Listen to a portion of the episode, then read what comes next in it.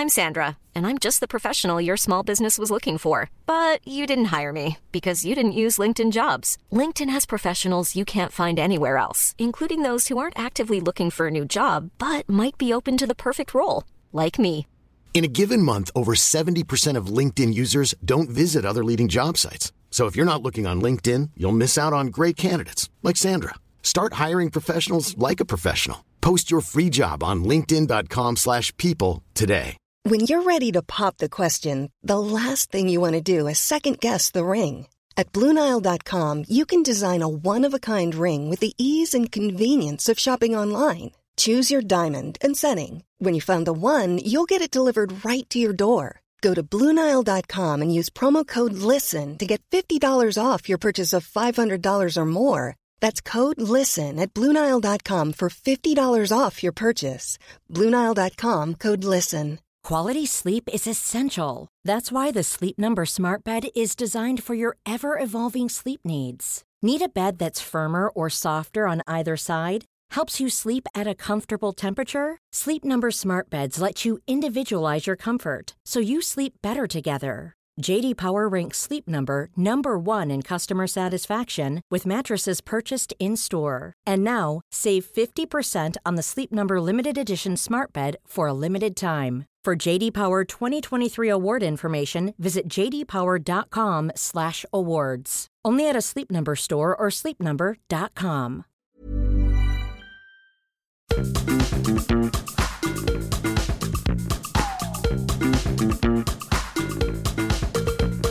This is Reasons to be Cheerful with Ed Miliband and Geoff Lloyd. Hello. Hello again. I know. I, I mean, I, I don't know why we you must didn't- stop meeting like I this. don't know why you didn't just sleep over because we, we went out for a lovely It dinner was last kind, night. It was a kind of. Uh, it was a tryst. We had a tryst. yeah, I thought it could have been fun having a sleepover. Yeah. Well, thanks. we For could have got some popcorn, Thanks for the offer. watched Grease. We went out for um, dinner last night, Ed and I, and it was lovely. But the the only thing I feel of note that happened, Yeah. was Well, thank you very much. was was when um, My witty conversation and repartee. But you know that, that that's without note. That's what I, I see, that's what right, I okay, and fine. everybody else expects Okay, from you. Very smooth. Very smooth. Yeah. Um, was when it came to choosing a, a dessert. You were quite keen that we we had a pudding, and even though I've been trying to diet, I thought if I don't have one, Ed won't have one. Then he'll be. so was it a selfless act? I didn't realise. Yeah, yeah. that. It was quite an altruistic act of dessert ordering from me, and you became you you were quite fixated on what you were going to have.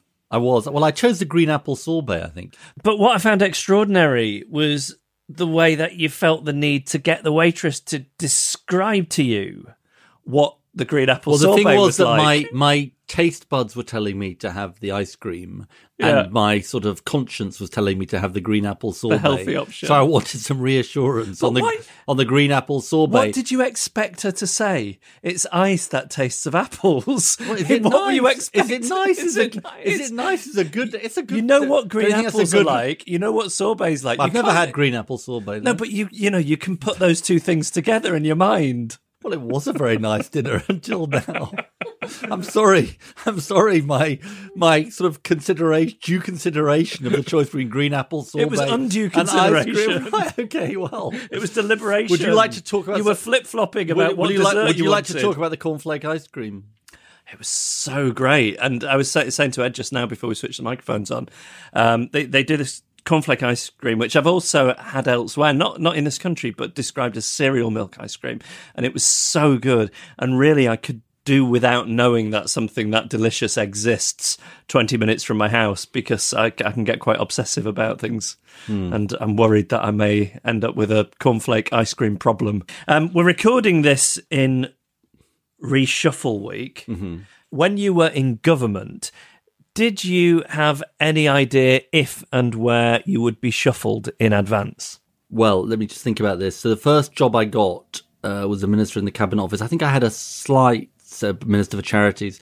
I, I think I had a slight sense it was coming, but I wasn't. You can never be sure because reshuffles are very messy things. So, do you have it in your head? Oh, I hope I get this one. I hope I get this. One. Oh, bloody hell, Minister for Charities. No, no, I was quite keen to do that actually. I was quite keen to do that. And then when you were leader and say the government had done a, a, reshuffle, when do you then have to do a corresponding reshuffle? Is it like top trumps? You think, okay, they've appointed Ken Clarke to this this role. He's sort of plain speaking and a little bit crumpled. Who have I got like that? What about Alan Johnson? I mean, is is, is that how it works? No, no I, I, I think they violated every cardinal rule of reshuffles. Actually, in this reshuffle, first of all, you should try to avoid people thinking it's coming because if people think it's coming, they immediately the press immediately speculates on who's going to be got rid of. That's the first cardinal rule. Secondly, they appear to have allowed speculation. They appear to have fed speculation about who was going to be axed which is bound to, and, it, you can't avoid that completely, but they seem to have fanned the flames. And what does that mean? Like, sort of, they'll uh, be saying, "Oh, you know, Greg Clark's on the list," or you know, Justine Greening's not but, long. But for who this. is saying that? Like political aides, people around, people in it number sounds 10. like it was people around number ten were saying it. right? Um, that, or they weren't discouraging it. Um, terrible mistake. But how do those people feel Yeah, about yeah. being sort of targeted? And you, you know, sometimes that's uh, you can't avoid that because there are noises off people saying things. Uh, and then thirdly, they kind of didn't really work out whether people were going to agree to move and whether they were strong enough to insist that they either move or leave the government. So that's what led to her farce of Jeremy Hunt and Greg Clark both being in number 10 at the same time. Why they invited them at the same time, I God only knows. Um, uh, because that is another cardinal rule. You you know you have people in sequence, and you know what the sequence is. So they were both in there. Greg Clark was kept waiting for two hours while Jeremy Hunt said, oh, "I'm not moving," and then she had to sort of say, "Well, I'm not moving." I just think it was just such a display of weakness and and and sort of shambles. It, it, it was sort of ex- extraordinary, really. Because that's the other thing as somebody on the outside that you always think. You think like. Wh- Why is that person being? There's there's not necessarily any correspondence between somebody's No, the expertise That and is the sometimes the department they're problem. I mean, look, in the junior ranks, it's a much more complicated process. We used to have a big board with all the departments on it, and then people's names on a magnetic strip, and you'd have to put people into the different departments, and sometimes it wouldn't fit. Who was in charge of the board?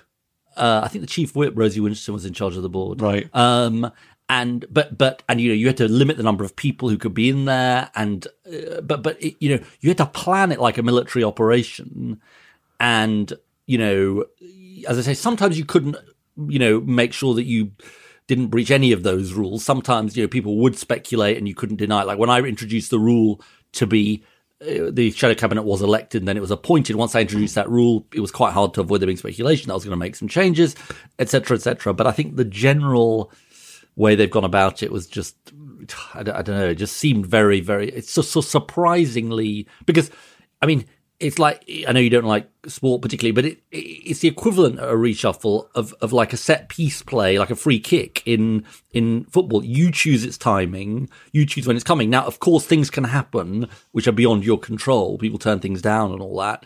But normally you can sort of anticipate that. Yeah. And and you all go for a big team bath afterwards, like a game of football. maybe, not probably not actually. Frown- frowned upon. slightly, slightly different. slightly, I don't think that's probably no. That's not that's not compulsory. So, shall we talk about what we're going to be talking about this week? Do you want to? Yes. you sure? Yeah. No, I'm going to concentrate hard because there's a lot here for me to wrap my head around. Does economics put you off? Do when someone says, "Oh, we're going to talk about economics now," does it put you off? It doesn't put me off. I, I like the idea of it, but uh, I know, and, and sort of wrongly, but it, it's so wrapped up with numbers in my head, and I'm not a numbers person. It's one of those things that I think there are very clever people doing it. Um, it's obviously very scientific. Um, let's let's leave them to it, but it's probably a bit above my head, is what I think of it.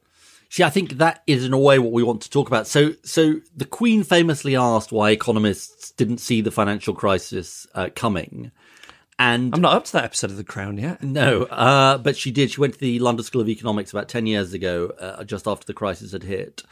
And some economists, both people who teach economics uh, in universities and students, have taken the failure to predict the crisis as a sign of something bigger, not just bad forecasting, not just sort of Michael Fish style bad forecasting, but that. Uh, who's He's never gonna live that down, A, he? famous weatherman who did, said the hurricane wasn't coming in, in 19, the 1980s in Britain, and it was.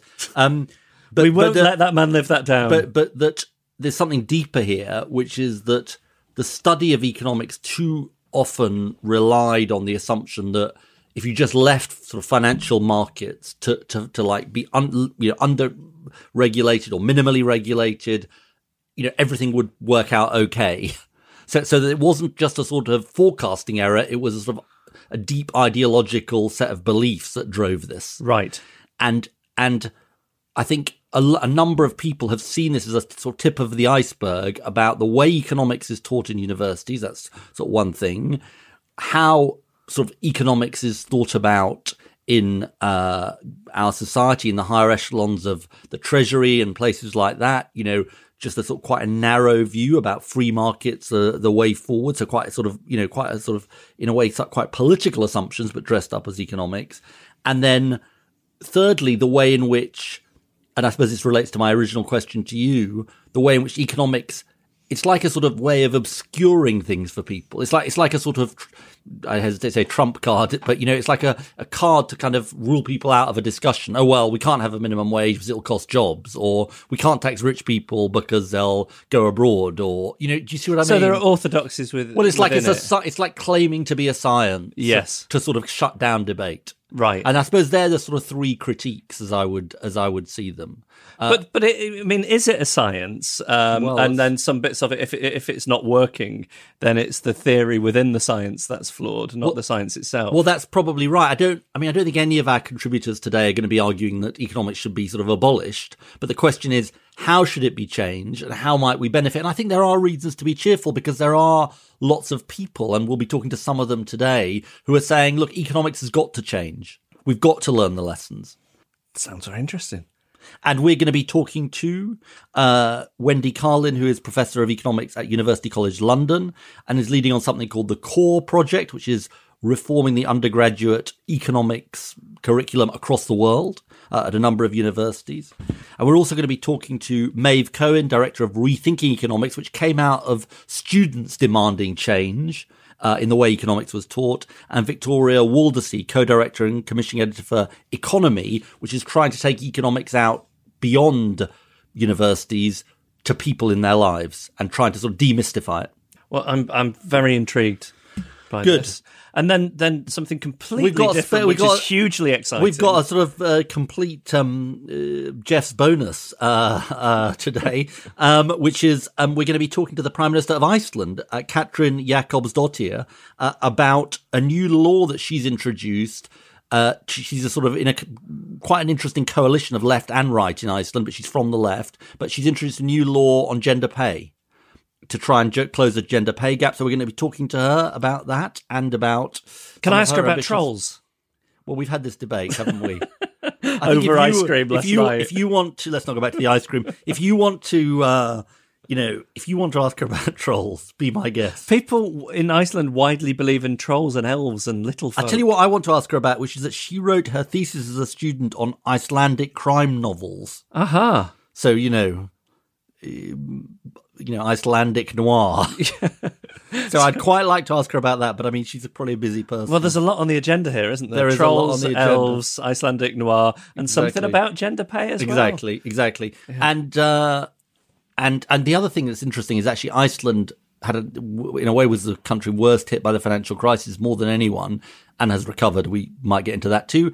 And we've got a comedian. We do. Zoe Lyons, who you may well have seen on things like Mock the Week and Live at the Apollo, she'll be coming in to pitch some ideas which could be potential reasons to be cheerful. But before that, our reasons to be cheerful. What's yours? started a little bit of spring cleaning yesterday. Mm. We have a drawer in our house which I, I think of as the drawer of despair.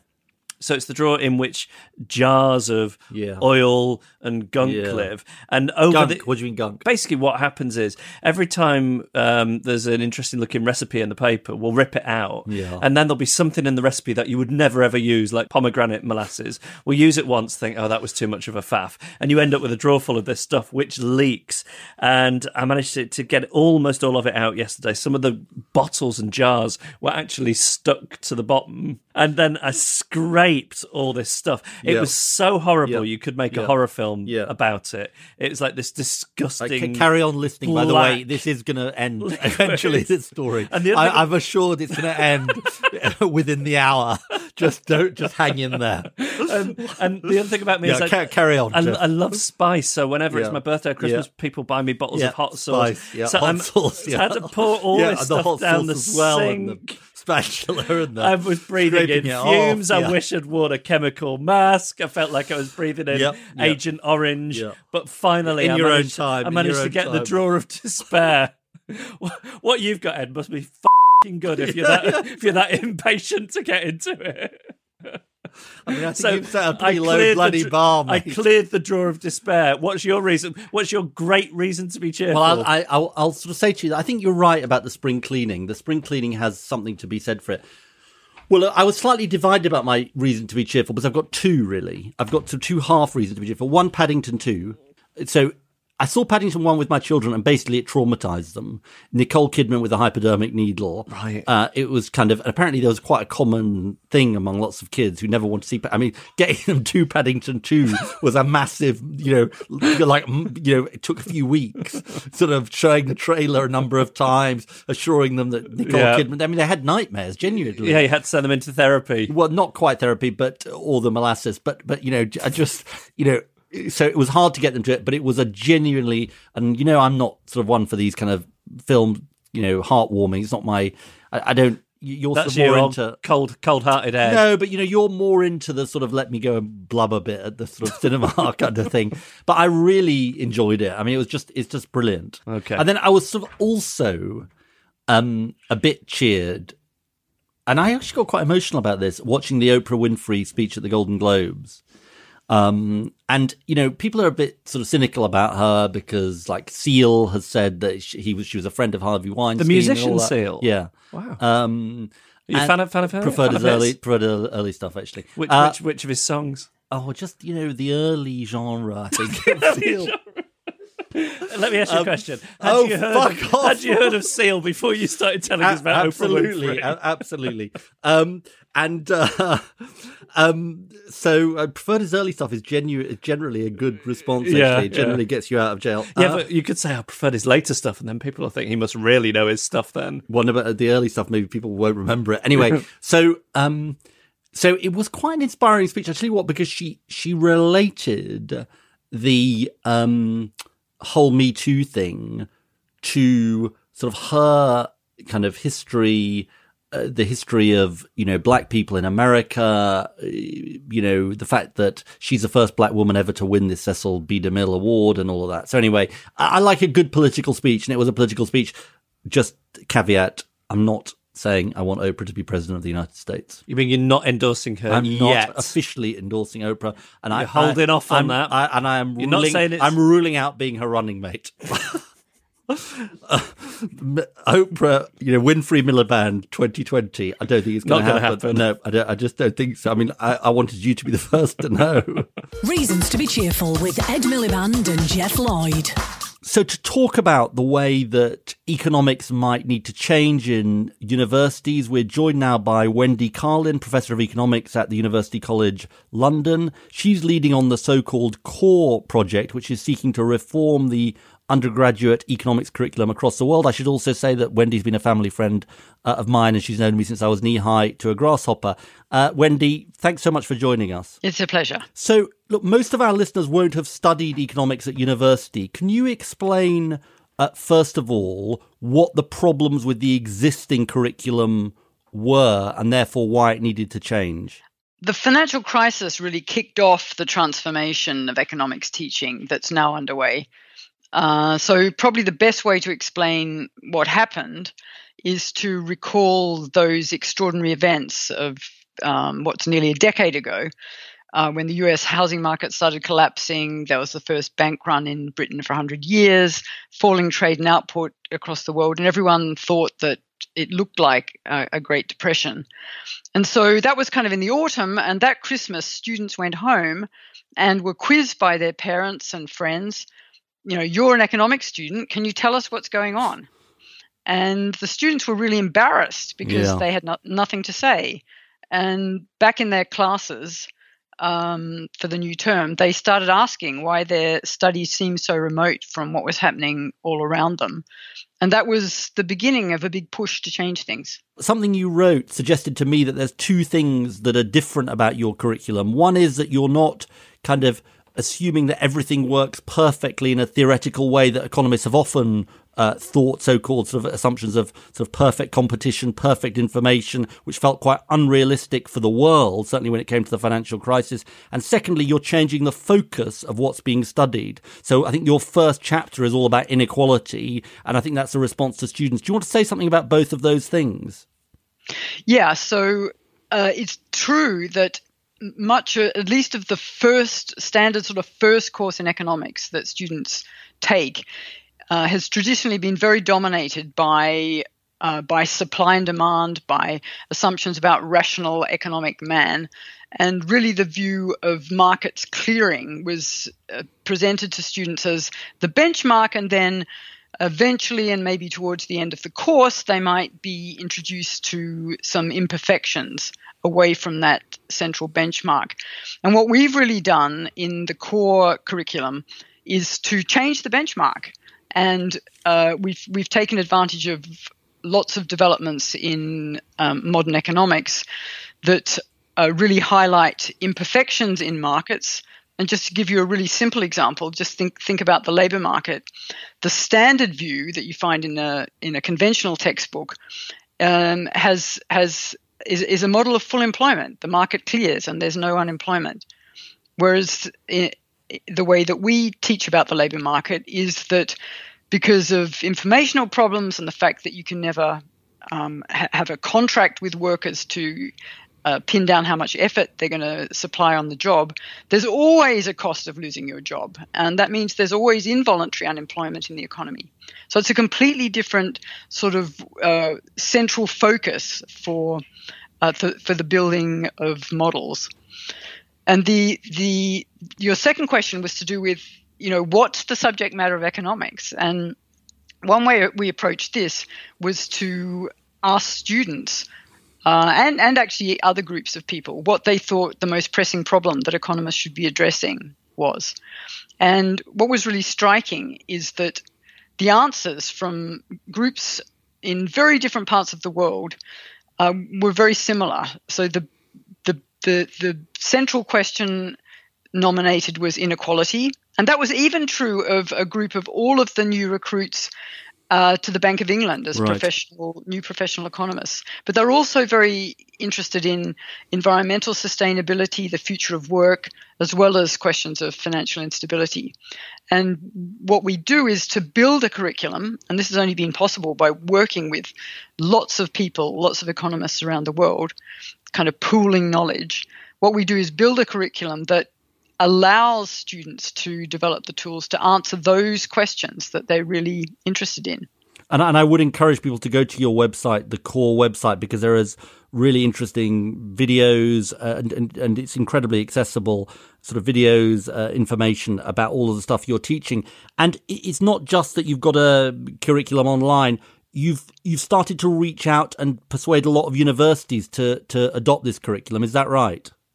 Yeah, that's right. I mean, it, it's quite amazing uh, what what you can do with with digital technology. So, this this new way of teaching economics is available free online to anyone uh, with access to the internet, and uh, that that we could kind of get that out there quickly. Lots of people, students, teachers in different different places could try it out, and we could improve it. So there's really a quick turnaround to get a much better uh, a much better text, and that's the one that you can see up there now. And we've now got something like sixty thousand um, people registered uh, for the ebook. We've got uh, around six thousand teachers from hundreds of countries um, registered for the teachers' material to make it easier for them to adopt. And uh, we've got dozens now of universities um, who, who are using it. So it is getting used, it's, displacing traditional methods of teaching economics in classrooms all over the place. For those who are not studying economics at university, um, what impact do you think this could have on our wider society? In other words, how do you think this feeds through from the university sector and what people get taught to what actually happens in people's lives and the public policies that are made? I think it can has the potential for improving public policy. I think that to the extent that we can uh, develop a group of uh, both citizens but also those who go on to careers using economics in their job, whether it's in the private sector or in the public sector, who have a much richer and much more real, realistic understanding of how the economy works and how it can be made to work better, then that's the that provides the seeds for improved public policy. Uh, so, so I'm really optimistic about that. And look, one of the things we're discussing on this podcast is not just uh, what needs to happen in universities, but more generally. Uh, and uh, one of the things I was saying to Geoff uh, in our introduction is that you know lots and lots of people feel quite intimidated by economics. Um, people who are not necessarily studying it. Just what what do you have a view about what we can do more broadly about that? Uh, one thing is to encourage encourage people and uh, encourage all your listeners to go onto the website, and you'll just find some really intriguing stories that are very accessible and that begin to give you a, a sense of the lens that. Uh, uh, the tools of economics can provide. I mean, just as an example, most people somehow uh, find stories about pirates uh, intriguing. Yep, definitely. Yeah, well, there you go. You can you can read about uh, figure out how to calculate the level of inequality on 18th century pirate ships. Wow. So so really understand how how they organized their shipboard economy. What was it like being a pirate? Was it it was pretty hard? No, well, you go and have a look. Right. Because okay. what, what you'll find is that that the the the degree of inequality on the pirate ships was extremely low, lower than in any country in the world today, lower than wow. in Denmark, for example, and much, much lower than that on the Royal Navy ships that were chasing them. And on those Navy ships, inequality was as high as in any country today, like in South Africa. Wow! So there, there you go. You've got you've got some something to draw you in that I think uh, most people wouldn't expect to find in an economics text. And and last question: you know, attention has been paid to the 33 theses that were nailed to the door of the London School of Economics, a, a bit like the sort of Martin Luther's, um, I think it was 95 theses and the Reformation and all of that. I mean, are you worried that there is too much sort of anti-economics feeling out there? Do you do you think that there's, or, or or do you think that you know in a way the criticism is quite helpful to you because you're trying to reform things and trying to to to find a different path? I think it's it's good to stir up interest in economics and the role of economics in society. I think that uh, among those uh, theses, you'll actually find many things that are already incorporated in the way that economists now think, and that's certainly in our ebook. Uh, so that it, it's it, I don't think it's necessary to have this uh, such a sort of violent juxtaposition of these uh, theses against what uh, what's being taught, uh, taught and, um, and done in economics and what's uh, certainly what what we are what we are teaching. Uh, but but th- there's a there's a case for for heightening interest in economics. I think what we need to do though is to really celebrate the the the way that uh, economics is being used to address really important problems, whether that's uh, obesity or how to improve bank re- re- regulation. Economists are at work on all these different kind of problems, and the more that a broader audience gets involved and interested and starts to understand what can be gained by using the lens of an economist, then the better for everyone. Okay, Wendy Carlin, thanks so much for joining us. It's a pleasure. So, listening to that, we've got Maeve Cohen, who is the director of Rethinking Economics, and Victoria Waldersee, who is the co director and commissioning editor for Economy, which is an organization that seeks to improve a public understanding of economics and make it less intimidating for people. Thank you both for joining us. Thank you. Thanks. Can I ask some stupid questions to begin with? Yeah. As one of those people who needs better understanding.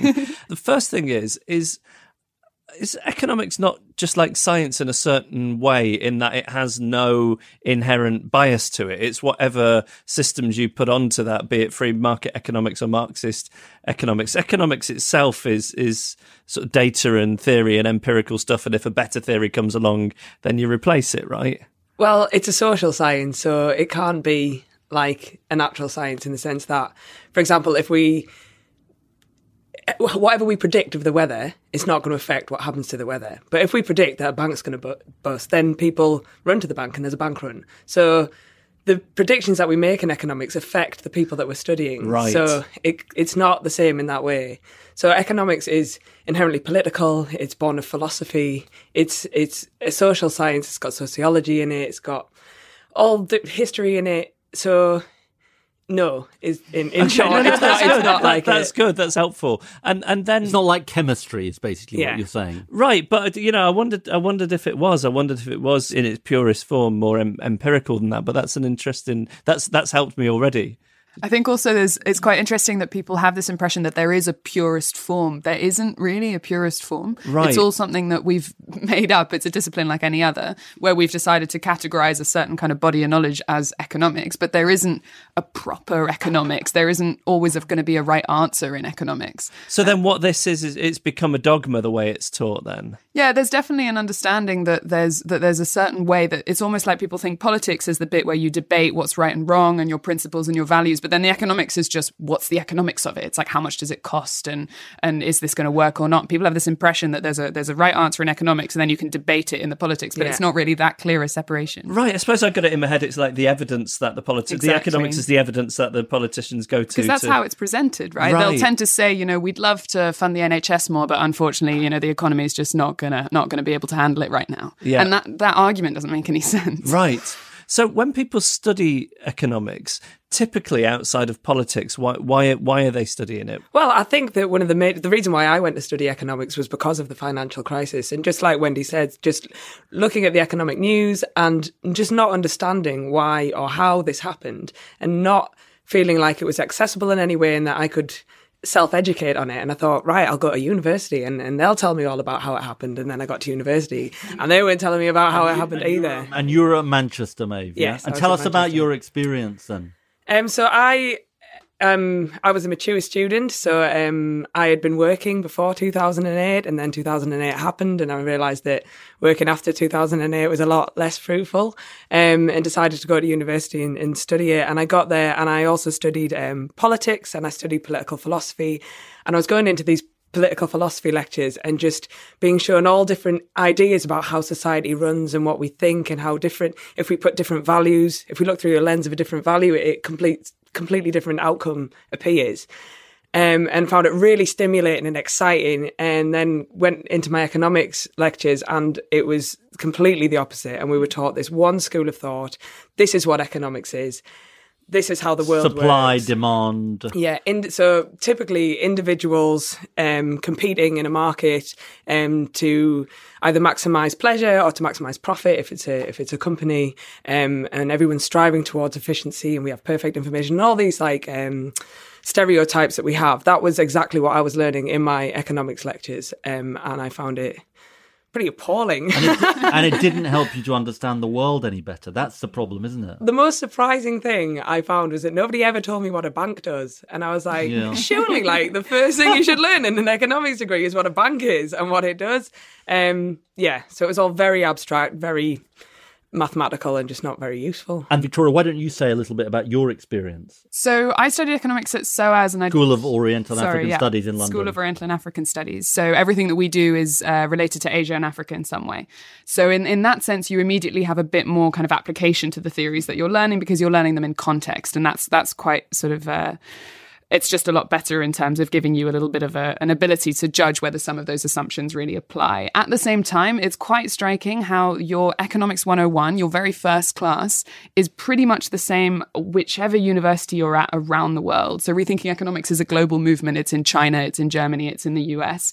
And everyone has essentially the same lectures. And if you compare that to politics, it's kind of crazy that in any culture around the world, we assume that the economy works the same way, when in fact, economies are just the societies that we live in and how could they possibly all operate in the same way so i had a, a more progressive education in some ways but still i was taught the fundamentals that everyone else was taught and had the same feeling of well i, I don't feel very rational or like i know everything all the time so am i do i not apply Maeve, you then um, had this experience at manchester and there was a student movement that formed to try and demand change. Is that right? Yeah.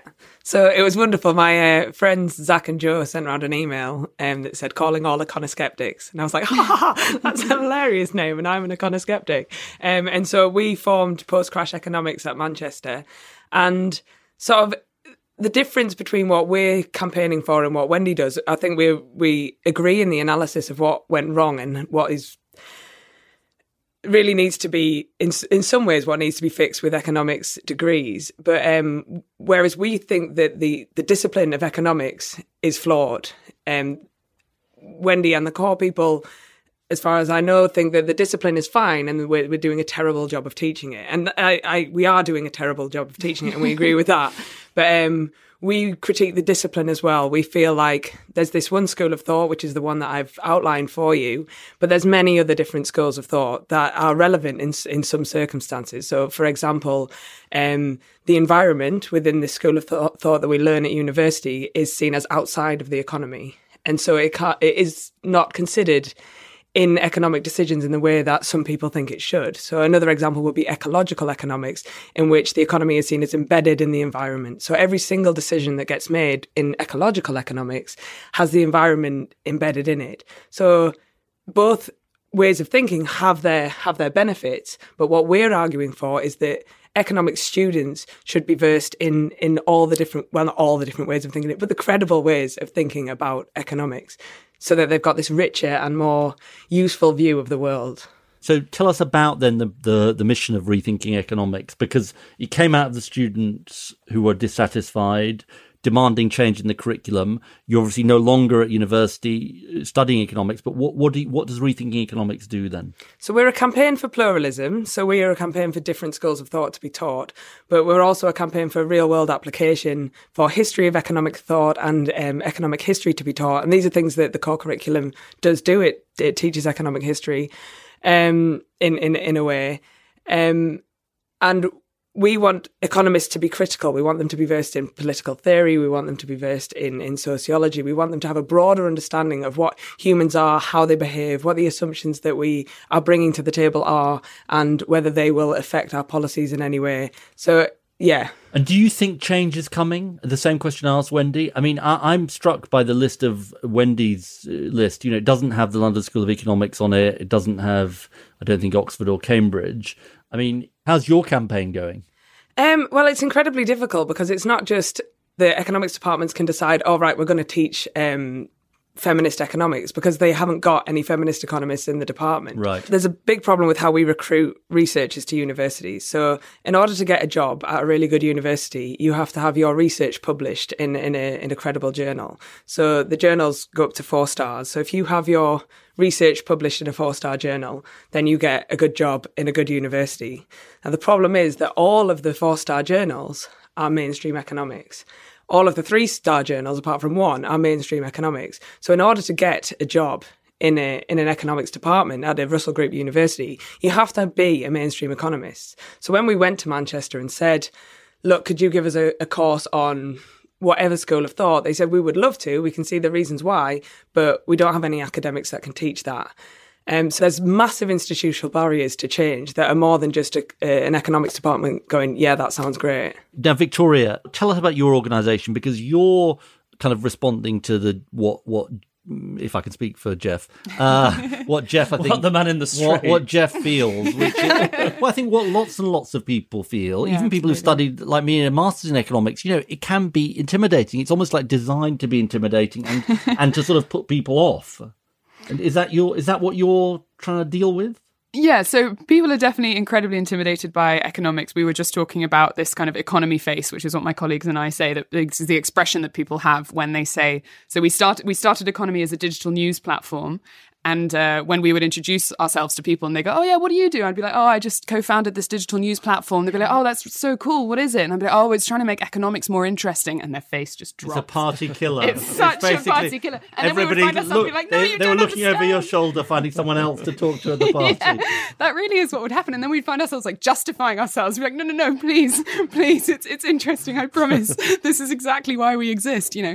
Um, so that feeling is definitely very real and very present. Um, and I think it's completely understandable if you think about, uh, you know, the vast majority of us won't study economics at university, nor will we study it at school. And actually, one of the campaigns that we're just about to launch is to get economics uh, into the school curriculum and make it statutory, which is really, really exciting.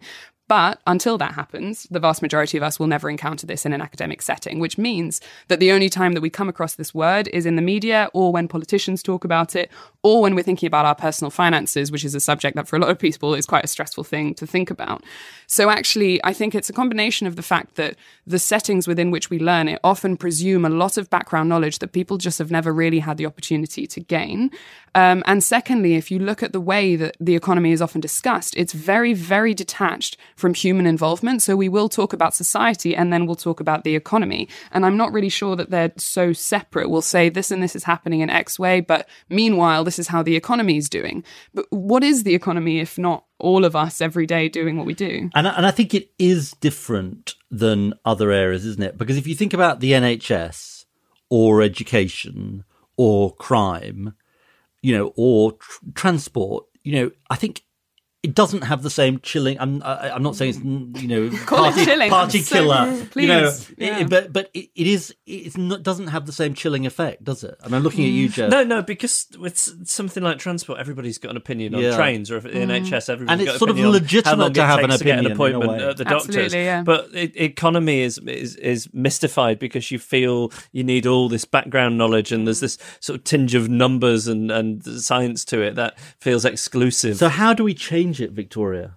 And not just your experience at parties, but how do we how, how do we how do we change the sort of dynamic of this? Yeah. So in the process of setting up economy, so I was part of rethinking economics as a student, and uh, and when we graduated, myself and my co-founder Joe, um, we had just received a lot of funding as a student movement to set up this project, and the the the remit was was very broad. It was find a way of making this subject more accessible to the general public, and so when we went about trying to think of how to do that, we did first essentially create uh, focus groups, interview settings, places where we could talk to people, and the only criterion to talk to us was you're not remotely interested in economics. So we had lots of people to talk to, and uh, and we asked them why. And very often, actually, it links to what you the point that you just made.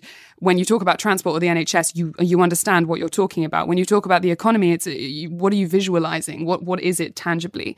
Um, and so we found ourselves. We found people would say if you ask them what color they would think of when they thought of the economy, it was red or black, sort of urgency and darkness. You know, uh, we asked them to picture what it might look like, and someone said a blob sitting in Westminster. um, lots of people just say money. One person said, "Are you talking about money? Because I don't have any." You know, uh, so I think one of the main things that we have to do is give people just a sense of what that word really means and is.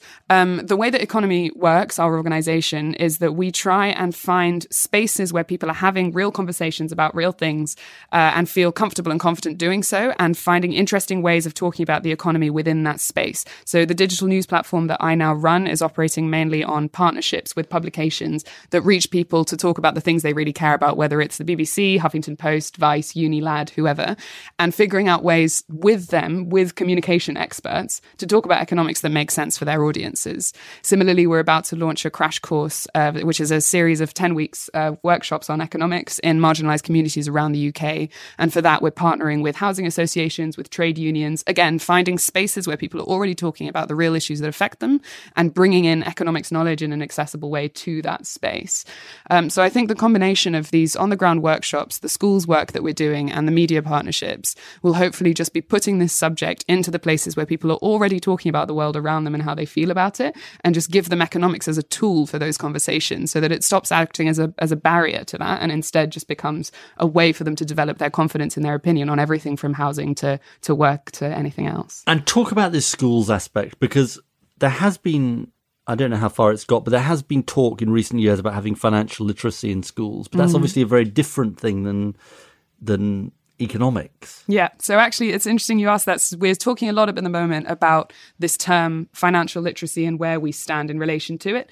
We're sort of developing this idea, which quite a lot of people have been talking about, of economic literacy and what that means in contrast to financial literacy.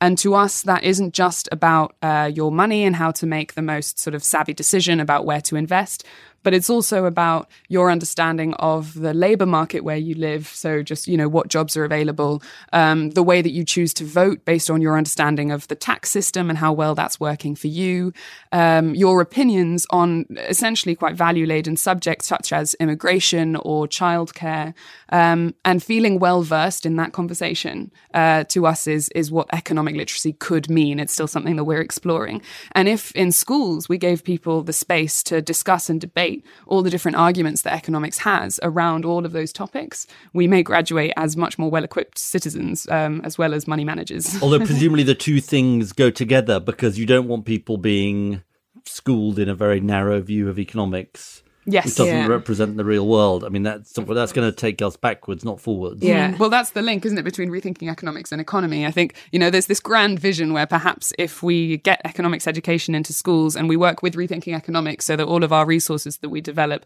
are pluralist, are representing a range of schools of thought, then you may start to create just kind of a bit more of a swell of demand and confidence among the public for economists to speak in a way that is more relatable, that is broader, that is more honest about the values Yeah. behind it, you know? So the idea is that we create economists that are equipped to deal with the problems that we have, and we create citizens that are equipped to hold economists and politicians to account.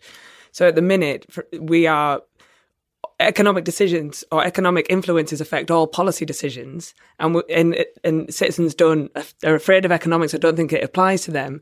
So we have this massive democratic deficit because we have policies that are based on economic reasoning and an electorate that don't understand or are disengaged from economics, so they don't know what they're voting on, and it's a massive problem for any democracy. So together, hopefully, we'll solve Change that. the world. Good. That's not a reason to be cheerful. So, um, uh, Maeve, tell us if you're a student listening to this and you think, yeah, I like the sound of this. How do the, how do people get involved? What can they do in their university, school, you know, wherever? Well, the first thing to do will be to go on our website, which is rethinkeconomics.org, and in the in the top left hand corner, there's a become a rethinker button. Just press that, and you fill in a form, and we will our wonderful Boom, you're a boom, you're a rethinker. But the wonderful Hannah will get in touch with you, and she'll tell you if there's a group near you, or if you need to set up your own group. We have loads of how to packs. We have lots. And you of, don't need to be an economics student to do this, do you? um, you don't need to be an economics student. Um, obviously, you need to. Part of it is lobbying the economics department, so it's a good idea to. I mean, economics departments will Yeah. listen to economics students more than they'll listen to art students. So it's a, it is a good idea to try and get economics students engaged. But no, if you think it's a good idea and if you want to set one up at your university, um, we have a very helpful staff team and lots of resources and advice to give you. And um, please do get in touch because we need more. And Victoria, if people are listening to this and thinking, well, I'd like to know a bit more, you know, I didn't study economics at school or college, but you know, I sort of do feel it's something I need to know more about. What, what's the what, what's the first? I mean, they can go to Wendy's website, but what's the, what what else can they do? Yeah, so uh, we there's there's a bunch of different ways. So we have our own content online. If you go on what'stheeconomy.com, then you'll find our news platform, which is dejargoning the news of the day, um, and also trying to make sense of some of the issues that people are likely to be coming up against, whether it's rent prices, finding a job, whatever else it may be. So that's a resource to just kind of help you start making sense of the conversation happening around you. Similarly, we're always looking for journalists to work with. We're looking for volunteers to run our crash courses and people to partner with for those crash courses and people to attend them. I'm, I'm toying with the idea.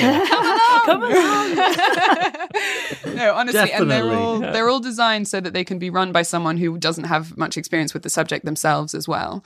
Um, it's You really don't want Geoff running the course. You're not looking at him to Why just he it- runs it the first. course. Let's let's not get ahead of ourselves. Yeah. no pressure. Um, yeah, so I think we have we have available materials online for you to start making sense of it. But we're also the whole point is that we want to facilitate conversations in as many different spaces as possible. So whether you think it's something that you might be able to talk about with friends and family, whether it's something you could talk about in your workplace, whether you want to be able to lobby an MP or whatever else it is, uh, on the site you'll hopefully find a way that will direct you towards any of those things, or just speaking to a member of the team, and we can support you in that. Maven Victoria, thank you so much for joining us. Thank you. Thanks for having us. So, are you less intimidated? Yeah, I want to find out what's going on with the pirate ships. Definitely. You know, I would sign up for that course in a heartbeat. I think both of us thought, is this going to be a challenging subject to do? Because it's not about a specific policy. But I think it's so important to talk about it because, you know, more than any policy in a way, this has had real impacts on people's lives. So the view that was taken about the way markets were going to work, including financial markets, directly led to the crash.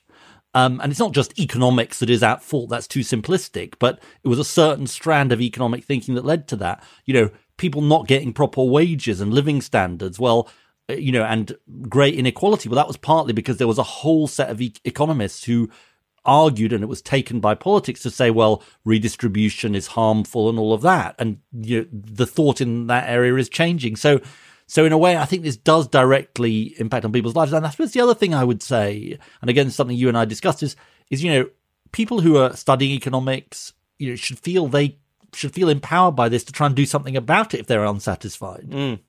You know, in a university, or if people who think they want to know more should go to the websites, you know, get involved in what Victoria and Maeve and, and Wendy are doing. So, is this you offering to sign up to teach a crash course?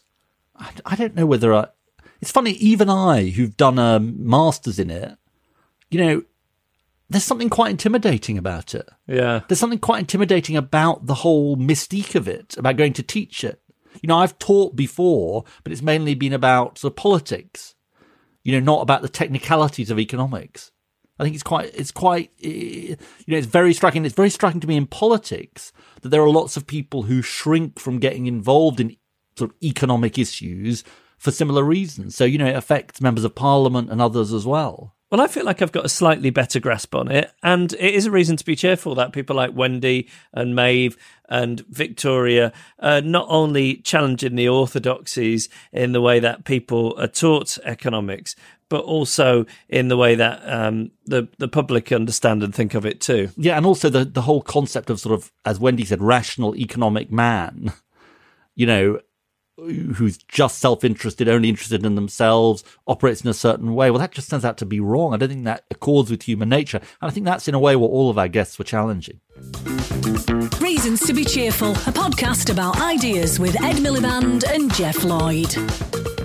Now, gender pay has been a big issue in the UK in the past few days. The resignation as China editor of Carrie Gracie from the BBC. It's a continuing issue, the gender pay gap. We covered it on an earlier episode of the podcast, episode three. I'd encourage people to go back and uh, uh, listen to that. We had Jess Phillips on talking about what we could do. But we've got a world leader joining us, a world leader not just as a prime minister, but somebody leading on the issue of gender pay. I'm delighted that we're now joined by the Prime Minister of Iceland, Katrin Jakobsdottir. Katrin, so nice for you to join us. Well, happy to hear from you. Happy to be with you. So, first of all, if I can ask you a general question, you've been in office since the end of November, beginning of December. You've got a yes. ra- rather unique uh, grand coalition, I think. H- how is it going? How, what, what's the experience of being prime minister like? Well, it's a little bit like being hit by a mountain or something to become a prime minister. Well, obviously, it's a very unusual government. I'm the prime minister, but my party is not the biggest party in the coalition, so it's a very broad coalition. Uh, but um, uh, well, at least we have strong support in the polls. Uh, I think there was a demand for maybe a different, different kind of politics in Iceland. You know, I've been in parliament since 2007. We had the economic uh, crisis in 2008, and we, you know, I have gone through five parliamentary elections in 10 years' time. So it's been quite an unstable time, actually. And and one of the reasons why Iceland has made news in Britain uh, in the last uh, week or two is that we've got a continuing issue around gender inequality in pay, and there's been mm-hmm. a recent recent resignation of somebody at the BBC from her post about not being paid equally, and it's a it's an issue for for women throughout society. But I think Iceland has got an enviable record. You've been ranked the best in the world for gender equality for nine years running. How has Iceland achieved this? Well, it's actually a constant battle, and I'm not sure that we're going to be number one the next time because actually now uh, we have fewer women after the last parliamentary elections in parliament than in the parliaments before that. So it's it's a constant battle, but we actually uh, ha- are now implementing a new legislation uh, which makes Iceland actually the first country in the world to require companies with 25 or more employees to obtain certification uh, on the basis of requirements of a, a, standard, really, to prove that they offer equal pay for work of equal value, regardless of gender. So this is the this is actually a novel idea, and it, it's definitely I can't take any credit for it. You know, I supported it in the parliament, but it was the previous government that actually suggested it. Uh, but it will be my job really to implement it. So it's going to be an interesting project to see if it works because we have also been faced with this unexplained gender pay gap in Iceland. Which is still uh, something like 12%, is that right? Yes, yes. So it's actually, and it's quite unbelievable because we have been actually achieving uh, so many things when it comes to politics, even though we have a slight setback now. We also have had gender quotas in the boards of companies, which is actually has proved a, a really, you know, has had quite a, an effect really on the Icelandic labor market.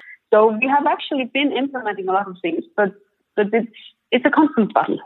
And the significant thing about the new equal pay law, as you said, it, correct me if I'm wrong here, is that it shifts the burden from the employee having to prove discrimination to the employer mm-hmm. having to prove that there isn't discrimination. Is that right? Yes. And actually, it's built on an equal pay standard, so it actually becomes necessary for companies over uh, the over the size of 25 employees to actually actually being able to really prove that they are paying equal salary for equal amount of work. And am I right in thinking that you've also said that you're going to try and eradicate the gender pay gap completely by 2022? Yes, that's the goal. Uh, that would, you know, if if we achieve that, we will be the first country in the world to do that. But I think I'm really excited about to see how this will work. And actually, we got a very pan-political agreement on this.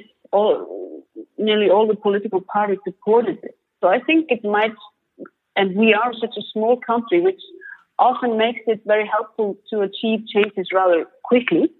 Because there are only 330,000. So I think it can be done.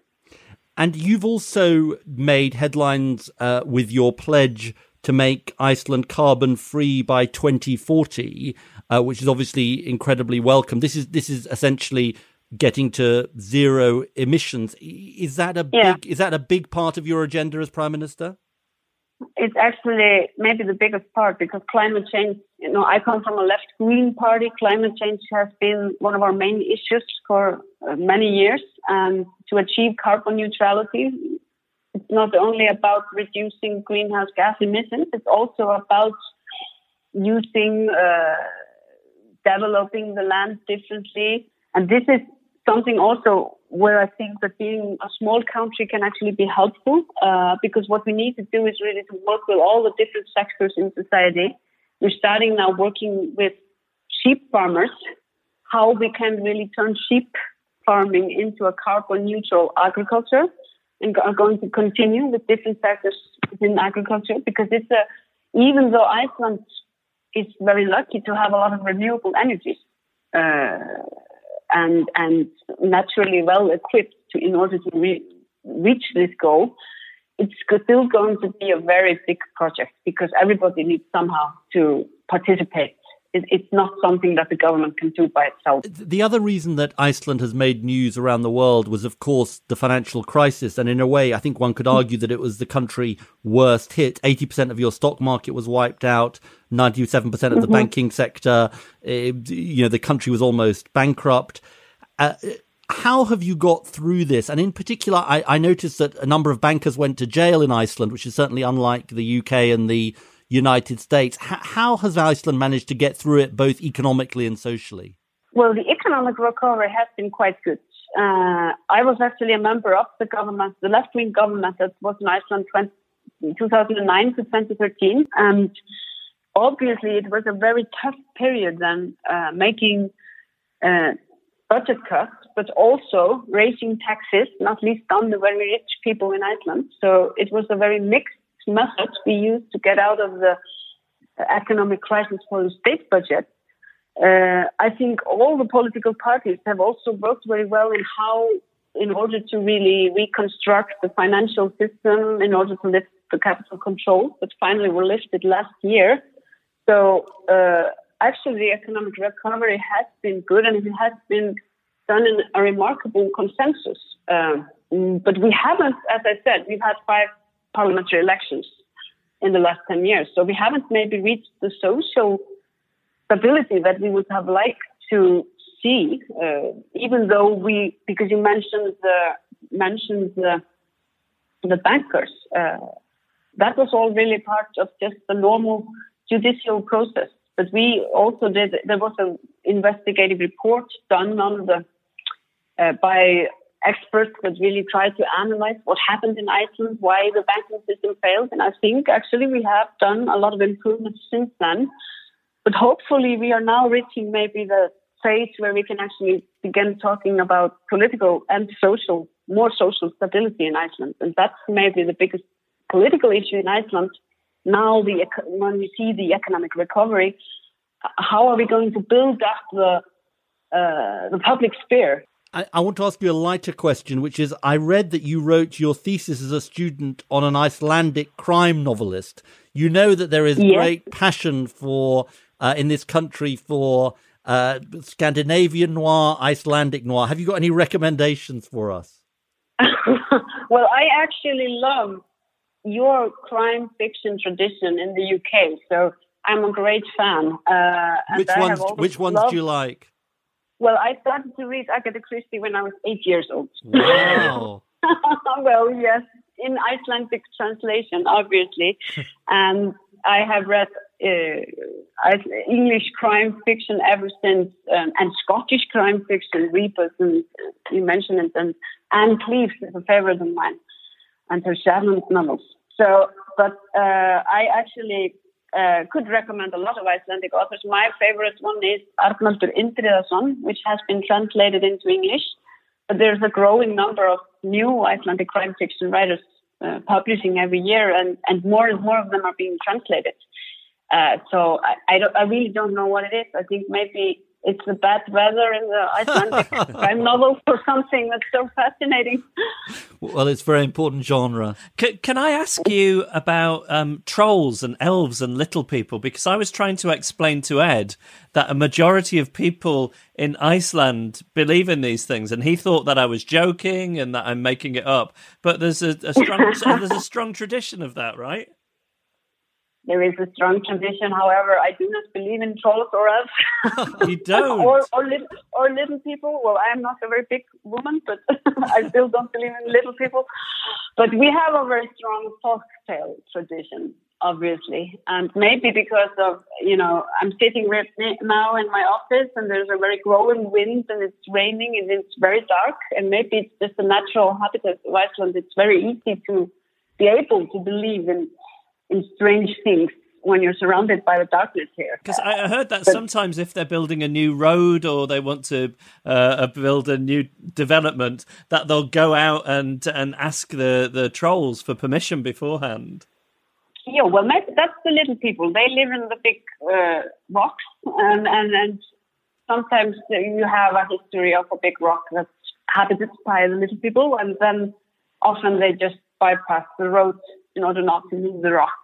It's a it's a nice way of somehow respecting the nature, maybe. Yeah. I, I have a, uh, I have a last question for you, Katrin, which is that you are a great example of female leadership. How difficult is it being a female leader?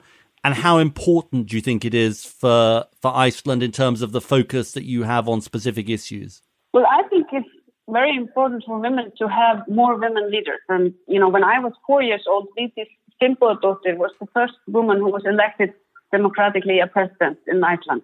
And, and she was the first lady that was elected in such a way in, in, uh, in the world. And it was a, she was a very important role model for me and my generation. Now I'm, I'm a, I'm a woman number two to serve as a prime minister in Iceland. And, and, you know, that's really amazing because we've had uh, so many prime ministers, up until 40 prime ministers. So obviously there's a long road ahead, but I think it's it's really important when we think about the issue of gender equality. It, it, it seems somehow that it's a it's, it's we're never there. We're never at the end station. So it's really important that we always keep on talking about these issues and being very mindful and, and we don't and then therefore it's so important to have both men and women at the table. Being a politician, I know from experience what it's like to be the only woman in an all male uh, committees or something like that. And you don't get a you know, you get better decisions when you have the equal number of men and women. So I think it's really important for all women that we do that we just take the take the floor when we can. I also think, and I must say it, that when we look at gender equality, it's not only about the individuals, it's also about the changes in the system. And I think Icelandic women can be very grateful to the women, for example, who changed the kindergarten system in Iceland and changed the role of maternity and paternity law in Iceland so that we actually can do this without having to make the choice between having a family and being in politics. Katrin, thank you so much for joining us. That was a really brilliant interview, and we wish you all, all the the best uh, with your very important uh, work.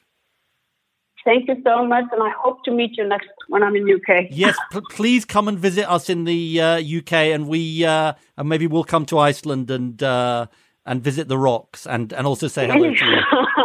You're always welcome. I can I can show you some little people. I, I, I, look forward to it. We really appreciate it. Thanks so much, Katrin. Thank you. Well, that was great. I want a prime minister on every week. Uh, well, we've got one next week too, hopefully. Um, so trolls, I really admire you for getting. Uh, uh, you got to the truth about trolls, didn't you? Yeah, I mean, it was Paxman-esque. Yeah, you know, no you journalistic training, by the way. Exactly. Well, is that true? Yeah. Oh, I didn't know that. Really, I, I seem like somebody who's got you seem like journalistic. pro. you know, you didn't take the first answer. Yeah. You know, you just kept going. Yeah. yeah. You had your point about trolls. Yeah, and I, I you, you, know, I, you I got to got the rocks. out of it. Yeah, I did, did. get to the little people in the rocks. Here's another thing. I mean, didn't- Woodward and Bernstein, I think, are quaking in their boots. Honestly, Here's here's another thing that I should have asked her about. Every few years, a polar bear goes on the rampage in northern Iceland. really. Now, here's the thing: polar bears aren't native to Iceland, and what happens? They're sitting minding their own business on a bit of ice in the Arctic, and it breaks away. And then they float for days and eventually end up in the north of Iceland, which is south of the Arctic Circle, by which time they're really hungry. And um, they, they end up coming onto land and going on the rampage. But you know, yeah. we went on our summer holiday, believe it or not, last year or the year before last to the Arctic Circle, um, to a place called Svalbard in Norway. uh, nor- northern, very northern Norway in the Arctic Circle. And you've, if you go outside the like one kilometer perimeter in Svalbard, you've got to have a gun in case you get attacked by a polar bear. Is that And we saw polar bears in the wild. Actually, it was amazing. Wow, just like they are on the Fox's Glacier Mint advert. Exactly. Yeah, that's that's one for the young people who are listening. But that's really interesting about polar bears. Yeah. Um, oh, I've got I've got some good facts about Iceland. It's not just all polar bears and uh, and trolls And and, crime thrillers. and crime thrillers. But but I think there's a really important sort of lesson to to learn from uh, her because you know yes it's a country of 330,000 people but I think if you think about any and this is in a way the point of the podcast if you think about any policy issue there's probably a solution somewhere in the world to it yes, and you they are obviously worldly and just a very simple idea change the burden of responsibility from the employee complaining to the employer who's got to prove they're you know doing the right thing that could have a real impact it could have a real impact here yeah, yeah, and it's it's a very simple thing. It's a very simple change in a way of thinking. and all prime ministers are welcome to join our podcast aren't all they? prime ministers? All well i don't think we'd refuse would we No, that's true. Yeah, Reasons to be cheerful with Ed Miliband and Geoff Lloyd. we'd love It's that time of the year. Your vacation is coming up. You can already hear the beach waves, feel the warm breeze, relax, and think about work. You really, really want it all to work out while you're away. Monday.com gives you and the team that peace of mind. When all work is on one platform and everyone's in sync, things just flow wherever you are. Tap the banner to go to Monday.com. Hiring for your small business? If you're not looking for professionals on LinkedIn, you're looking in the wrong place. That's like looking for your car keys in a fish tank. LinkedIn helps you hire professionals you can't find anywhere else, even those who aren't actively searching for a new job but might be open to the perfect role. In a given month, over 70% of LinkedIn users don't even visit other leading job sites. So start looking in the right place. With LinkedIn, you can hire professionals like a professional. Post your free job on linkedin.com slash people today. Quality sleep is essential. That's why the Sleep Number Smart Bed is designed for your ever evolving sleep needs. Need a bed that's firmer or softer on either side? Helps you sleep at a comfortable temperature? Sleep Number Smart Beds let you individualize your comfort so you sleep better together. JD Power ranks Sleep Number number 1 in customer satisfaction with mattresses purchased in-store. And now, save 50% on the Sleep Number limited edition Smart Bed for a limited time. For JD Power 2023 award information, visit jdpower.com/awards. Only at a Sleep Number store or sleepnumber.com. Love to hear from you. If you've got thoughts on what you've heard or if you've got ideas for future podcasts, you can email us reasons at cheerfulpodcast.com. You can follow us on Twitter at cheerfulpodcast, or you can find us on Facebook, facebook.com stroke reasons to be cheerful podcast. Stroke. Not slash. Forward slash. I think a stroke is nicer than a slash. Forward slash is offensive. I don't know. I mean, I think a backslash might be worse. but either is nice. A stroke is Yeah, okay, nicer stroke is fine. Stroke is fine. Right, we've had one from Ian Hampson. Uh, he says this Hi, Ed. I remember listening to Geoff on Key 103 in Manchester when I was 14. Uh, that was 1996, so please tell him he's not a millennial. I think that was the same year you opened an Asda in Manchester. I, I did it? open the big Asda in Hulme. Yeah. If, um, if people know that. So if you're shopping in the Asda in Hulme, just think back 20 years to, Yeah. to they Geoff should have a plaque up. Really, I don't think they do. Well, there's probably we probably can get English Heritage maybe. let's get in touch with the 20 year rule. Uh, anyway, let's keep, go back to Ian. That was in 1996, so please tell him he's not a millennial. Having turned 18 in 2000, I unfortunately qualified. Does he qualify? If he was born in 1982, I suppose he just Um, Yeah, I think- I think Yeah. so. Also, Geoff may not have had a catchphrase, but could you ask him what happened to the stylophone? Love the podcast.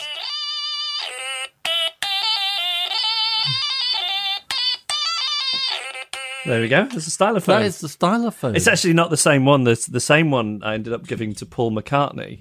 Oh. He asked for it. Really? We, we took it along. We interviewed him one time, and uh, and we got him to play it during the interview. And he asked if he could keep it, and I, f- I felt a bit strange saying no to a Beatle. So no to Paul McCartney. Yeah, so I had to What- replace what's it. the history of stylophones? I'm, I'm not sure of the exact history, but David Bowie used one, I think, on Space Oddity. Right. There you go. This comes from Rory Keddy, who says, Hi guys, I found your Trains podcast as enlightening as it was frustrating. It irks me that as much as 75% of lines are operated by foreign state run companies, and surely Andrew Adonis's example is evidence that taking, or at least threatening to take, the railways back into public ownership can be very effective. Anyway, Geoff mentioned that Virgin train toilets are full of annoying messages telling passengers to refrain from flushing goldfish down the toilet. I've just had the pleasure of using a Virgin train toilet on my way to Coventry and have had to endure the sound of Will Ferrell's voice telling me to watch his latest film, Daddy's Home 2. He also told me not to flush my grandfather's sweater down the toilet. With profits capped, it seems that these train companies are going to all extremes to bring in extra cash, including selling my ears to advertisers when they know I'm in no position to escape. Yeah, we had lots of reaction to That's dystopian being advertised at while you're on the toilet I on know, a train. I know. Um, the uh, we've had lots of reaction, I think, on the on the trains episode, and um, this one comes from Chris Burks. Hi, Ed and Geoff. Really enjoyed episode sixteen around the future of UK rail services. You touched on bus travel a little during the episode, and I think it's about time we discuss the future of those services. Spending public money on buses is broadly more progressive than spending it on trains, as it benefits a large number of the poorest in our society. I understand it shouldn't be an argument of either or, but only rail gets the attention. There's a fantastic report from the Equality Trust on how subsidies entrench inequality in, in the UK, and here's the link. Um, and he gives a link, and we'll give it on our um, Facebook page. He also says it's not a case of one or the other, i.e., rail or buses, but I think we need to start looking at how we make bus transport more affordable, reliable, and frequent for all. Thanks for a great podcast. Chris in Muscat, Oman. Wow. Bring your live show here. Okay, you uh, you sort out the logistics of it, Chris, and we're there. Good. Uh, this one comes from Hugh O'Brien, who says, I managed to convince my podcast co host to give the show a listen. I brought it up while we were doing our show planning for our Neuro- European News and Politics podcast, previously in Europe. It's the name of the podcast. And he was pretty skeptical. within weeks, I was getting texts about class struggle. There we go. So you. It's Bitcoin. I tell you, you've- Bitcoin. You've just got to get them hooked. Yeah. got to get them in in the first. Oh yeah, I see what you mean. Yeah, yeah, definitely. Yeah. Yeah, but so cl- persevere. If you've tried to get us uh, a, a new listener up, if you've tried to bring along a plus one and it hasn't worked, don't give up. Exactly. Just wear them down. Get those. We want those plus ones coming in. We'll read out some more on future uh, episodes. And here is one uh, from Martin from Wakefield. Hello, Ed and Geoff. I've shared a few reasons to be cheerful episodes via Facebook over the week since discovering the podcast. This evening, when my mum phoned for a chat, she dropped into conversation completely unprompted that she'd started listening and finds it very interesting. I don't know if you do shout outs, but if you do, please could you say hello to Margaret from Radcliffe on Trent? Margaret from Radcliffe on Trent, thank you so much for being a listener. well done. Big success. And you should be very proud of your son Martin Absolutely. from Wakefield. He's, he's a good lad. He's Very- a good guy. Very well brought up. He's a good guy. Uh, and we've had, uh, as well as Oh Man, we've had other suggestions as to where we could take the show to do live episodes, uh, including Aberdeen, Sheffield, Banbury, Belfast, Bristol, Brighton, and Billericay. Billericay has sort of The- kind of resonance, doesn't yeah, it? because reasons to be cheerful Ian Dury, Billericay Dicky. So uh, yeah, that that's uh, that's one to consider, isn't it? I can't help but think that that list. Um, there's a page missing because it goes A B B B B I know, B, B. lots of bees. Yeah. it's quite striking. Anyway, we'll be announcing more live shows, won't we, in the next few weeks? yes. Email us reasons at cheerfulpodcast.com. Follow us on Twitter at Cheerful Podcasts or search for our Facebook page, Reasons to be Cheerful Podcast.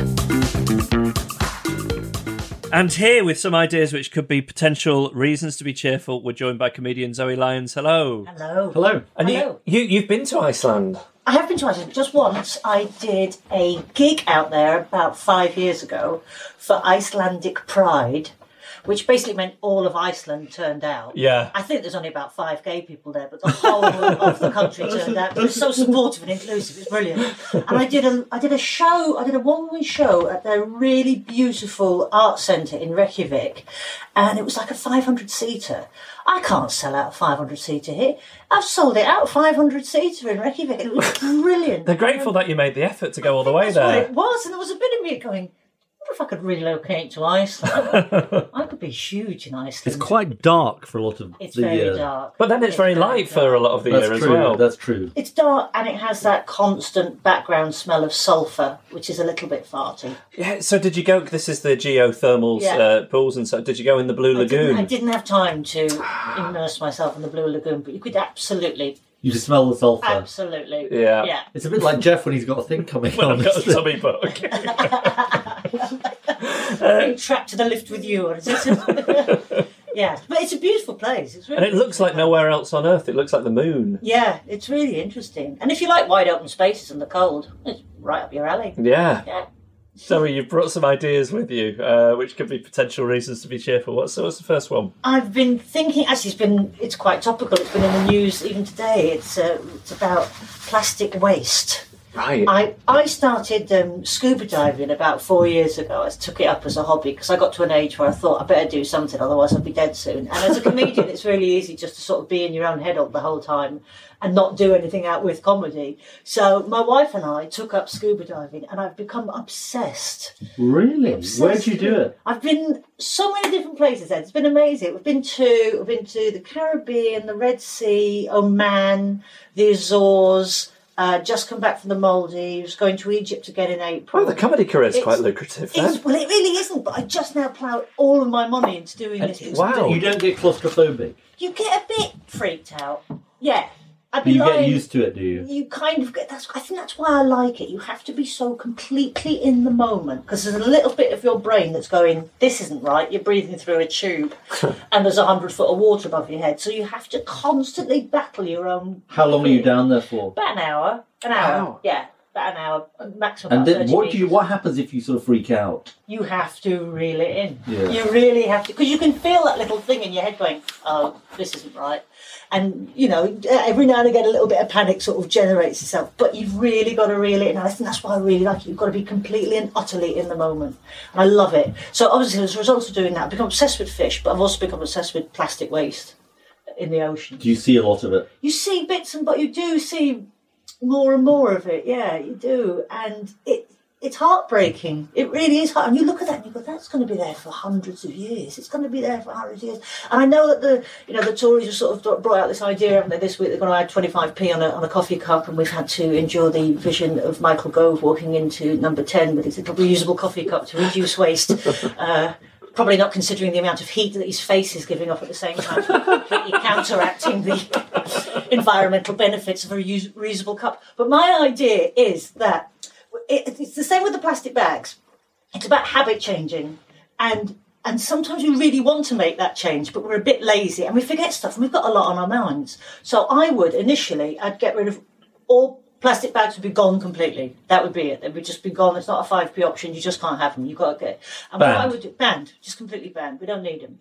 And every newborn child in this country will receive from the government a little welcome package to the earth. And in that welcome package will be a reusable water bottle, a reusable coffee cup, and a reusable Hessian sack. Oh, That's what a good idea. It's like Finland where they do the little baby boxes. Yeah, yeah. So it'd be a little baby box to, to save the planet they've just been born Good onto. idea. Wow. And of course, they won't last for a lifetime. They may perish. So on maybe every fifth birthday or so, you get a new one. yeah. But you've you've come equipped with everything that you need. In order to have a bag to do the shopping, you have to basically have more children. That's That's basically gotta the, be. that's the basic incentive structure.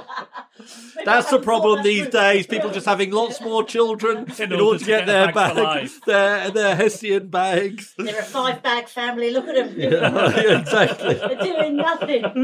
But I think if you start young with these things, then it'll carry on. Ah, it's a great idea. Yeah, really good idea. We'll definitely buy that. Yeah. definitely. All right, number two. Number two, uh, I'm, as a comedian, I travel a lot. I do a lot of travelling. Um, Not just scuba diving. not just scuba diving, unfortunately. Do you tidy up when you're down there if you see some plastic waste? Just, I've picked up a few bits and bobs. Have you really? Yeah, yeah, What's the most amazing thing that you've seen? Oh gosh, the last trip I went on, I went night diving, and um, they warned me that there'd be nurse sharks there. Nurse sharks, they're fairly big, but they're they're, they're, they're reasonably harmless. They do have mouths, but They're very big. caring, aren't They're they? very caring. That's why they're called nurse Yeah. sharks. Little watch attached to their chest. Yeah, exactly. But they, they're huge, you know. They're, They do a fantastic job and are completely underpaid. Yeah. Ah. And they warned me, they said there'd be nurse sharks there. And I was like, all right, fair enough. I had no idea how close these things were going to get. One went underneath me, I was practically riding it.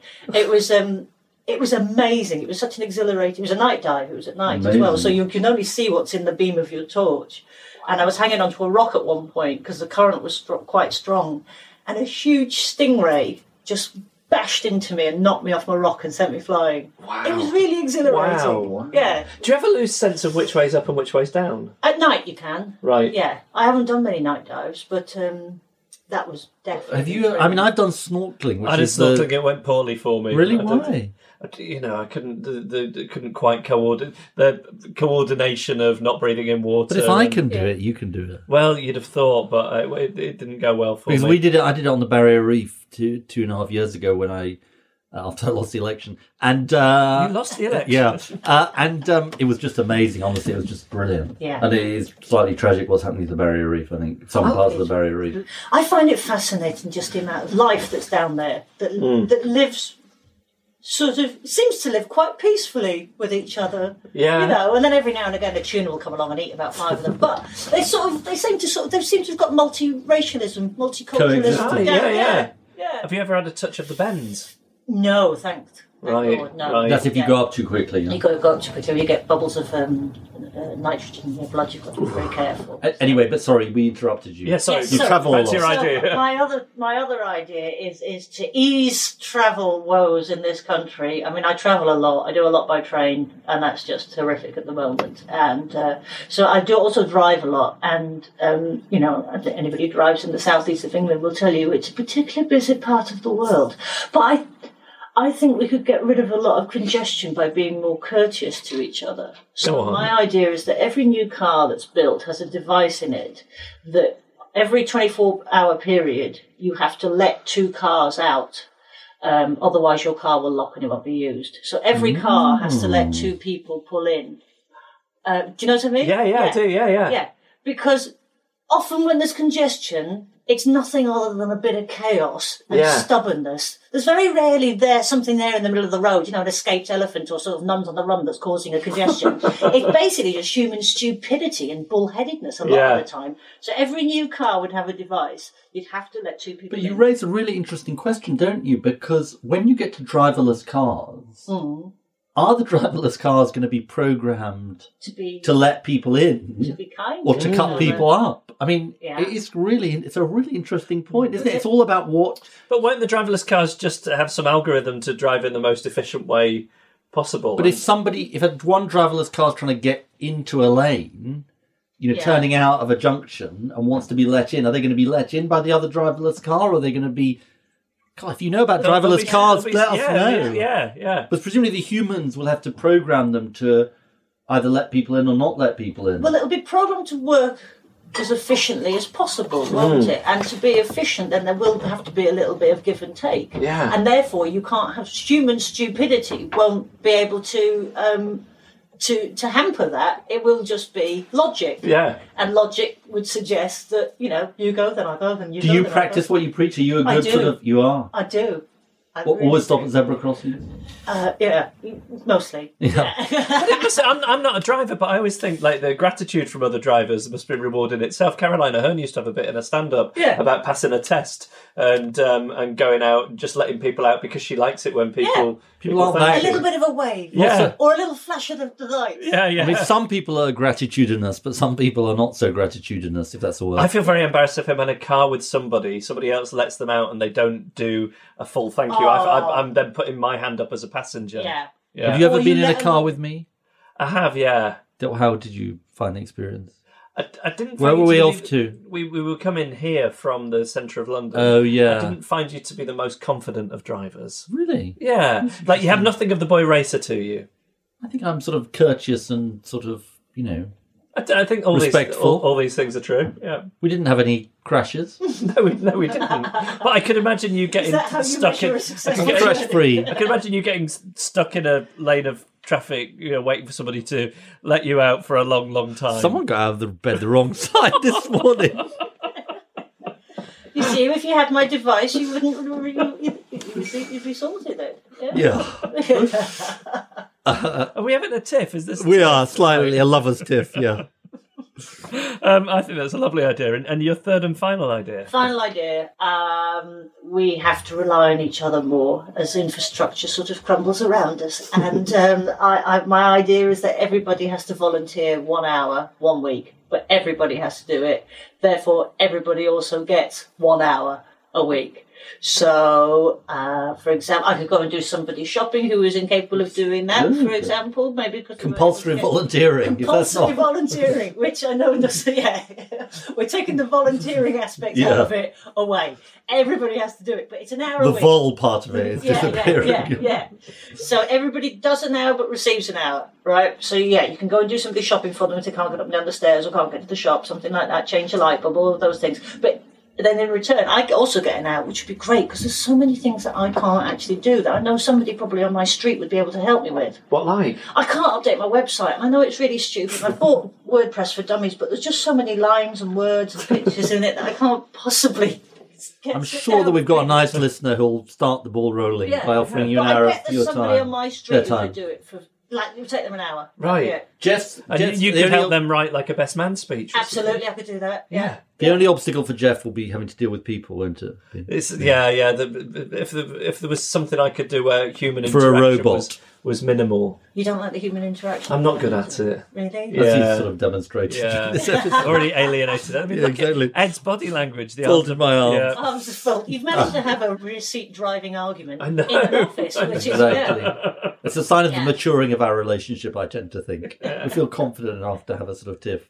Um, uh, I think it's a good idea. I think, I think would it's a good idea. Bring people together. But it brings people together. Loneliness is a huge factor there, isn't it? Loneliness is a huge factor, even though we're also, you know, inverted commas, connected with each other, which is absolute rubbish, isn't it? You know, we, whoever gets, you don't get birthday cards anymore. You get a little thumbs up on your timeline or something. So it actually, physically, it physically forces people to connect with each other, Geoff, which you might have to get over. You know, and you I'm, might- I'm not sure. About, I've I'm got a thing sure which is related to that, which we tried to get our kids into. I think it was last New Year or the New Year before, which is you should do. it's going to sound very Scouts honour this, but you should do a good deed for somebody who's not a family member every day. Yeah. You should think about a good deed that you've done for somebody each day. So, what type of things would you get them doing? I don't know, um, being nice to somebody, saying hello, you know, just, just a sort of, it doesn't need to be a massive thing. Even just Spread a little happiness. somebody. So, yeah, saying hello, being nice to a It's neighbour. giving me anxiety. I'm thinking, why, why, why are they saying hello to me? What do they Well, want? that Do I, I don't recognise them? Oh no! What if they're going to think I'm a rude person for not remembering who they are? I mean, this is. This Oh, is- just get over yourself. Turning me into a ball of anxiety. For anxiety. goodness sake. when I left London and moved to Brighton, it Yeah. took me a good few months to get used to the idea that people just said hello to you. Right. And people thank the driver on the bus as well when we get off. Oh, I always do that. yeah, Yeah. which I love. I'm a big thanker. Yeah, yeah, yeah, Yeah. yeah, and just saying hello to people. They're all right. You're all right? Yeah, all right. And has it improved your quality of life? It has tremendously. Okay. Yeah, yeah. I think it just makes you feel more connected, doesn't it? Hmm. We don't say thank you or positive things to people enough, I think, in general. I like Yeah. your shoes. You like my shoes? Yeah. Thank you. I'm just trying it out, see how it went. I'm not wearing these shoes. Right. Okay. so it's dising- It's gonna. It can't be. It can't be disingenuous then. If I say I like your feet, is that creepy? Yeah, it's a bit creepy. nice feet.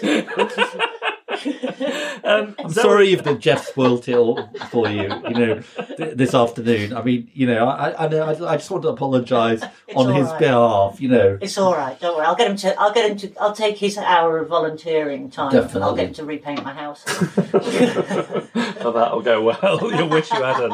You can make you a risotto, maybe. That would take more than an hour. Yeah, so that's I could, true, could be there for uh, substantially longer. Zoe, if people want to come and see you, what you're up to at the moment? I'm all over the place, geeking all over the place. They could check my website, but it hasn't been updated. That's I'm- yeah, I need help with that. They could come and update my Right, website. this is an appeal. This is like a national appeal, Yeah. or at least to our listeners, which is Zoe needs somebody to update. Uh, that maybe they'll get a free ticket to your show or Possibly, something. uh, yep, they can get as many free tickets as they want. I'm sure it must be fairly easy to update my website. And there'll be somebody nice who will promise to update your website. yeah. Um, Show me how to do it, Yeah. and I'll be away. Yeah, and then once that's updated, you'll be able to see easily uh, where I am. Zoe, thank you so much. thanks so much, Zoe. Pleasure. Cheers. Reasons to be Cheerful, a podcast about ideas with Ed Miliband and Geoff Lloyd. What a packed bonanza of a show. That was a lot there, wasn't there? There's a lot to get your teeth into. And um and and you and I are going on an espionage mission We are at the weekend. undercover. yeah. Are you going to wear a disguise? Think so. Trilby, false beard. Well, you've got your hat. I think you mentioned it on last week's uh, podcast. You've got a little woolly hat that you've taken to wearing that says "I Heart Brooklyn" or yeah, something. I think that might be a bit. Maybe that doesn't quite. Well, that was one that got me mistaken for Michael Portillo, so I'm, I'm sort of slightly gone off it. But we're, we're going to see um, the uh, the the live episode of the very it's huge. It's taken over the world. Uh, American podcast Pod Save America. We are. Going to take some notes. We've been invited by the hosts. Is that right? Yeah, we have. Yeah, Okay. Oh God, I don't have to meet them, do I? I think you might do. Did I not warn you of that? I'll prepare some small talk. Yeah. Just make a list, do some revision. Ask what it was like working with Obama. Yeah, because I'm sure nobody ever asks them that. No, but it's What's what's the question that you get asked? The, the the one thing that you're asked about over and over and over again. what do you do these days? Well, here's here's the answer. What's the question you get asked the same one? yeah, what's yeah, the- exactly. Although the touch of like, what did you ever do? Really? Oh no, you opened the Asda in Manchester in Yeah, 1996. 1996. It was a real high point. Yeah. Um, so we'll we'll report back on that. We will, we Mm. will. But it was, it's, um, and we have got, we fingers crossed, we've got another prime minister next week, haven't we? Yes. The prime minister of New Zealand. Uh, But, but I'm worried about people's expectations. They're going to be expecting a prime minister every week. I don't think we can guarantee a prime minister every week, but we've got Jacinda Ardern, who is the the relatively recently elected prime minister of New Zealand, who's been keen to come on. We should thank everybody who we've had on today in order. They were Wendy Carlin, thanks so much to her for coming on. She was busy teaching today, so thanks so much for spending the time. Uh, Maeve Cohen, director of Rethinking Economics, Victoria Waldersee. It was great to have them on. hmm And Katrin Jakobsdottir, Prime Minister of Iceland. Yeah, and friend of the trolls. Friend of the little people Yeah. living in the rocks. Not Yeah. the trolls. She doesn't believe in trolls. Yeah. But I'm sure she's friendly with them if they did exist. And and Zoe Lyons, who I thought was just fantastic. Great, she was great. So thanks to Gail Lofthouse, our announcer, and to James Deacon, who made the idents, and to Ed Seed, who wrote the music, and to Emily Power, who made our artwork. Emma Caution produced our podcast with policy research and backup from Alex Weiss Bryce and Lindsay Todd. He's been a cornflake. And, and he's been a green apple sorbet, if you can imagine what such a thing might taste like, because it's so inconceivable. And he's been reasons to be cheerful.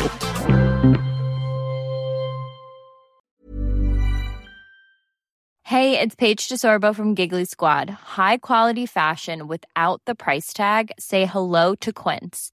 I'm snagging high-end essentials like cozy cashmere sweaters, sleek leather jackets, fine jewelry, and so much more. With Quince being 50 to 80% less than similar brands.